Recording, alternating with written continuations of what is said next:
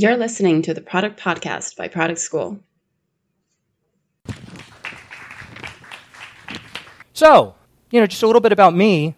Um, you know, I'm, I've been a product manager for a long, long time, but these days I'm an executive coach focusing on startup leaders. And so the things that I put up there are kind of the LinkedIn version of my resume, right? And I think we all know what we put on LinkedIn, right? We put the good stuff, right? You want to look good. You want the high points of your career. And everybody talks about those. You know, I'm killing it. This was awesome. I made it. I'm going to talk about the other stuff, right? Because we all know if we've been in the tech industry, it's not all high points, right? We've got these low points too. And let me tell you, I have seen all of them, unfortunately. And it's really been everything, right? The worst politics at big companies. I've been laid off multiple times. I even broke up with my co founder, you know, the startup that I founded. So this stuff is hard. And the reason that I became a coach is that we don't have enough of these conversations, right? They're important. And they're especially important for developing leadership, which is something that really the lessons that I learned most from these hard, these low experiences. And they're also, coincidentally, the things that my clients ask me about most. And so, what's interesting about leadership, right, is that everyone seems to come to me with that same perspective on what leadership is, right? They think leadership is something they're missing. And like, like they've got a leadership shaped hole in their bellies that they're walking around with, and they're trying to fill it, right? With medium articles, with books, with conferences and guru looking people and podcasts and YouTube videos. And it's interesting because, in my experience, leadership doesn't come from reading a book or from some skill that you're missing. Because guess what? We've all got Google. You know, you want to learn some leadership skill, you can Google it. You want to improve, you can do it. There are so many resources now. Really, the things that are standing in the way of most people embracing their leadership style are these beliefs that we don't even know we have. And these beliefs can really be that barrier that keeps us from truly stepping into being a leader in our own way. And so this begs the awkward question which beliefs are limiting your potential as a leader. Because we've all got blind spots, right? Things we're maybe a little uncomfortable talking about. It's not quite so, so easy to, uh, to think about. I mean, it might be something that brings up a little fear or doubt, right? It might be something that you've got an idea, but it seems ridiculous. It's too embarrassing to say it out loud. And so these are the things that, even if they might seem small, they're what's really holding us back. And believe me, I'm no better than anyone else. I've got these too, right? And that's what led to a lot of these stories I want to tell you folks, because I went through the hard way of learning these lessons. So thank goodness you folks will not have to do that. Um, so let me tell you a few stories from, from my, my days at various places in Silicon Valley. So, first one's from Adobe. Great company. They, to- they taught me everything I mean, not just product management, but how to be effective, right? How to get stuff done, how to communicate, how to influence. And so I'm so grateful for my time there. I'd never take it back. But I was there eight and a half years. So when I started there, I was 22 years old. I was straight out of grad school. I had all the buzzwords like Ajax and DHTML. I was pretty cool, or I thought so, anyway. And I loved that role. I loved kind of going into a middle aged company, shaking things up, getting crazy. But guess what? When you stay at a company eight years, you're not the crazy newcomer anymore. You're the old guard. And so when I started realizing that, you know, I'd get these messages from my gut, right, saying, uh, I don't know if this is the place for me anymore. But I sort of reacted saying, no, no, no, no, no, it's very comfortable here. Nice paycheck, good hours. I know all the culture and all the people. I'm not going to mess with this. What am I, crazy? And so I stayed and I didn't listen to those messages that I was getting from my gut. And so this had consequences, right? Because I always said, oh, it's the next team, it's the next manager, it's the next whatever. They are excuses. My gut, I knew what was right. And so that's why I wasn't surprised when I walked into my boss's office one day after eight and a half years and there was a layoff package on the table. Because I knew my time there was over. I'd known for a while, but I hadn't had the courage to do it. And so that's why when I hear from my clients things like, something doesn't feel quite right here, or guess I just have to suffer through it, or I know I should be pleased with this awesome performance review, or this job, or this manager, or whatever it is, but I'm not. I'm just not. I have to say, listen to your gut. Try it, at least. And when I say that, I don't mean do whatever your gut says or do what's the first thing that comes to mind, but the key is listening, right? And actually being curious about what your gut has to say. Because guess what? Usually when it's talking, it's talking about values. It's talking about the things that you hold dear that actually make you fulfilled in your work and in your life. And sure, it can be a little scary because guess what? Your gut's probably telling you, hey, this comfortable thing you're doing, it's not quite right anymore. And if you want to be fulfilled, if you want to follow those values, you might need to make some change. So it's scary, sure. It's scary to listen to what your gut has to say. But the payoff, when you can come to work every day, wherever you are in your growth, wherever you are in your career, and say, I'm fulfilled. I'm doing the things that just make me feel good. It's worth it. It's so worth it. It's worth every bit of work you put into it. So that's Adobe. Next up, completely different. I founded my own startup. I said, all right, I'm done with this big company stuff. I'm going to go with a friend from grad school. We're going to get funding from hot, awesome investors and get an office and hire a team and put a product into market, and it's going to be amazing. And it was for a while, right? I got to live all those values that were so important to me. But there was a tension. It was growing. And the tension was between me and my co founder. Because we were both product folks, but we were very different backgrounds, right? I'm kind of a more design oriented guy, more qualitative. My co founder is very quantitative. He's the engineer by background. And so when we started to argue, we argued about who was right. I'm right, I'm right, I'm right, I'm right. Not quite that bad, but closer than I'd like to admit. But it seems so important, right? We had all the decisions that the company in front of us, our mission, our direction, these big strategic things that were going to make or break us. I thought, no, this one I can't back down on. I have to be right. I have to make my case. It seemed so important. Wasn't, though. Because now when I look back, I think startups aren't stable, right? There's only a few threads holding them together. And the thing that was holding our company together was our relationship. My job wasn't to be right. My job wasn't to win arguments with my co founder. My job was to make this company successful. And when we let our relationship deteriorate, and in the end, into breaking up as co founders, I mean, we'd failed not just ourselves, but our own employees, the people who loved our software and sort of wanted us to grow and succeed.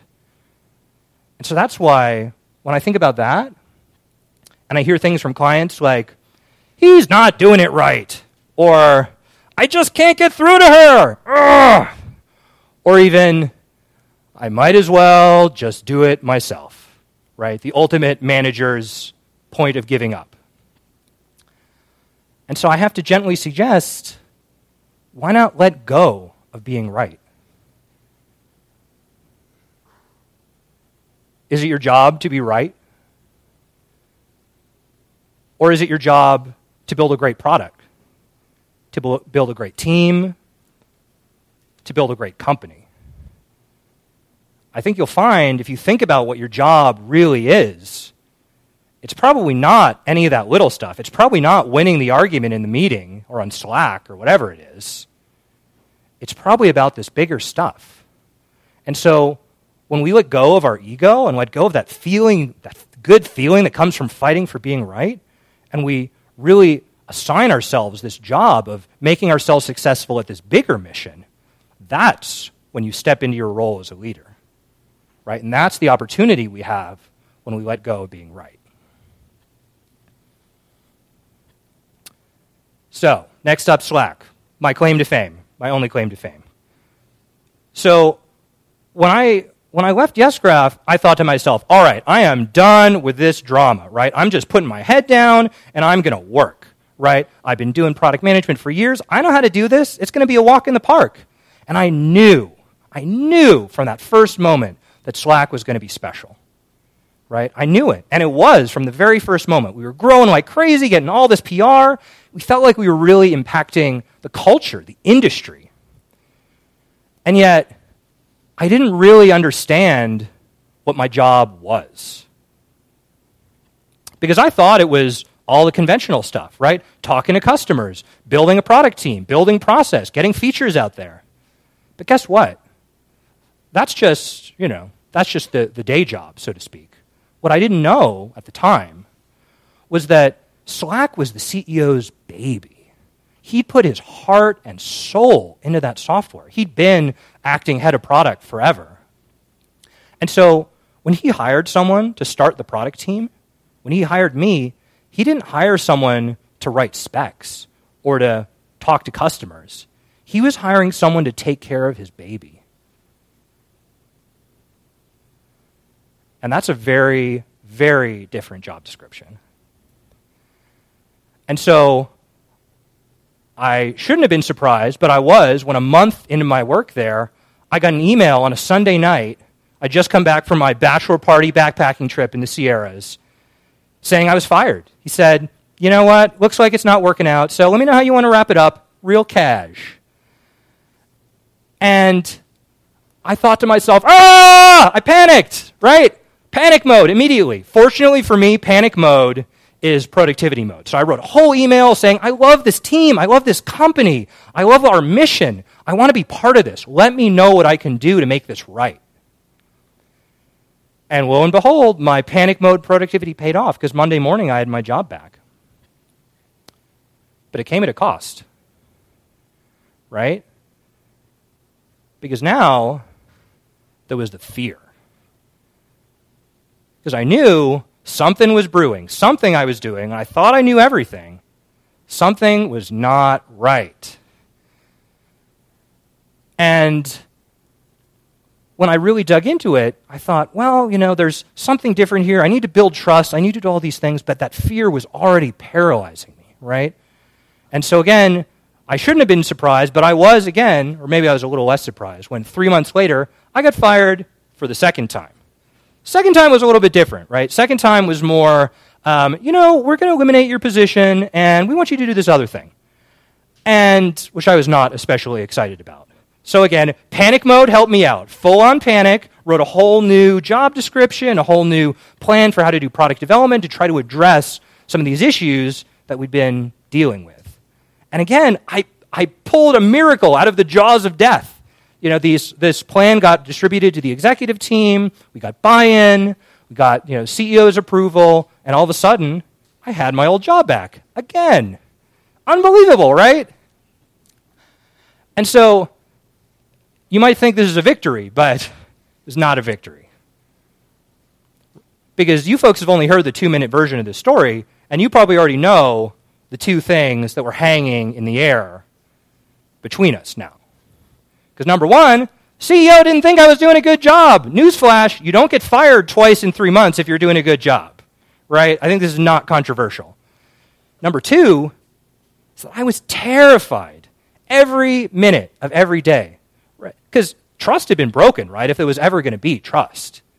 And so I sat there, right, trying to make it right, trying to do what I could, but ultimately just living in fear of what was going to happen next. When is the other shoe going to drop for the third time, depending how you count. And you might think, okay, okay, this is a little dramatic. This has got to have come out. Don't you have one on ones? Yeah, we had one on ones. But people's power of avoidance is amazing, or mine is, anyway. And so we went another nine months, never, ever talking about this. Not really, not once. And so these are the lessons that I carry with me, right? And so when I hear clients say, no, no big deal. I'm just, you know, I'm not going to call it out. I don't want to make waves.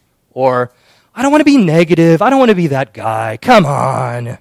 Or even, she's the boss. He's the boss. I can't say that. Not to him, not to her. Say, it sounds very reasonable, but you got to name the elephant in the room. You have to. Because if you don't, that elephant just gets bigger Elephants are already pretty big. You get even bigger, they squeeze out all the air, they squeeze out all the options. You're stuck in this room where you can't do anything. And when you do name that elephant, guess what? It's not an elephant anymore. It's just a regular business problem, like any other problem you might solve at work. It's something you can move on from, it's something you can do something about. And so, it's our responsibility as product people, as leaders, to do these things. To even when it's hard, even when it's uncomfortable, to step into that role and say, I'm going to name this hard truth. Because if it doesn't, you know, it's not just about, you know, the impact on your career. It's about the impact on your team. How many hard truths are you folks holding on your teams that haven't been said? And what would be the impact if you had the courage and the leadership to say them out loud. All right, last story. This one's less dramatic, I'm sorry. But uh, probably had our nice high as far as drama goes. And so the, you know, this current story is about you know, my current gig, which is coaching, and it's been amazing. But I didn't know that was going to be my next step after Slack. I mean, I was broken after I left there, right? Because I thought I've lost the biggest opportunity I've ever had, right? Only a year at this company that could have, you know, changed my career. You know, could have been VP of something. I don't know. And I felt sorry for myself. I felt like a failure. But I didn't stay in that perspective because I knew if I just feel sorry for myself, if I stick with that, they're like, whoa, whoa, where nothing's possible, what was that going to get me? Nothing. Definitely nothing. And so I chose the perspective of telling my own story. So I started doing writing and speaking like this. Because for me, Slack wasn't a failure. It was an amazing achievement. We did so much there, and I had so many lessons that I wanted to share with people. And if you go to my website, I've got lots of talks on what I learned at Slack. But for me, it was really about realizing that I was a choice. I could choose the perspective I wanted to take on the world. So I got out there and started choosing, trying on perspectives for what was going to be right for me. I tried on doing a VP product role, right? Interviewed a bunch of companies, very prestigious, awesome places. But my wife and I had just had a baby. I thought to myself, another super stressful, super time consuming job, no guarantee of success, you know, high likelihood of failure. Hmm, maybe not the right one for me. I thought about VC, super prestigious, right? Very fancy jobs. But I'm a people person, right? I mean, I can't imagine a life where I'm measured just by dollars. I looked at consulting. You know, I did some consulting for you know uh, early stage startups looking to build product teams, and the value wasn't in the deliverables I gave them. The value was in the one-on-one conversations I had with my project sponsor. Because these are people that are trying to do something big, something meaningful for their teams. And often they didn't have a, a, lot of people to support them or to talk to. And so I was able to be that person.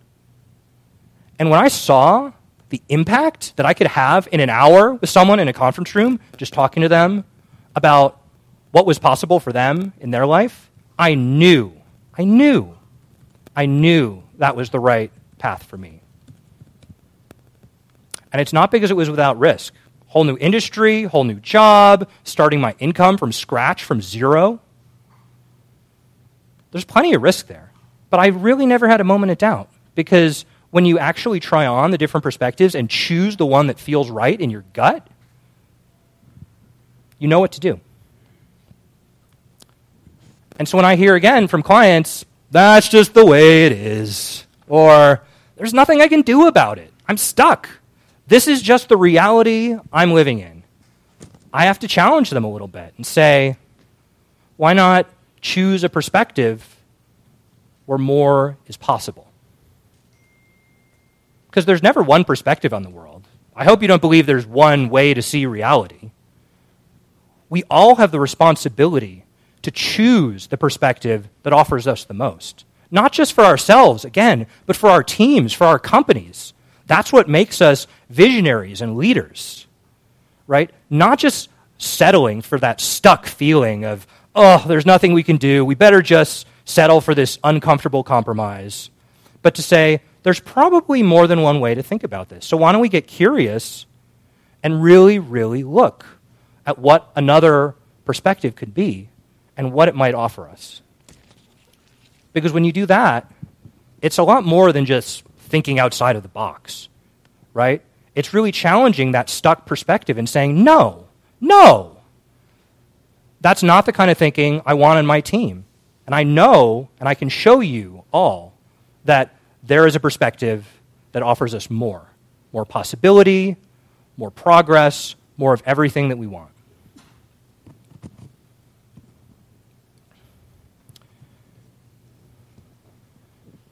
So I phrased all these as things you do. It's easier to understand that way, right? Letting go of being right, choosing a perspective.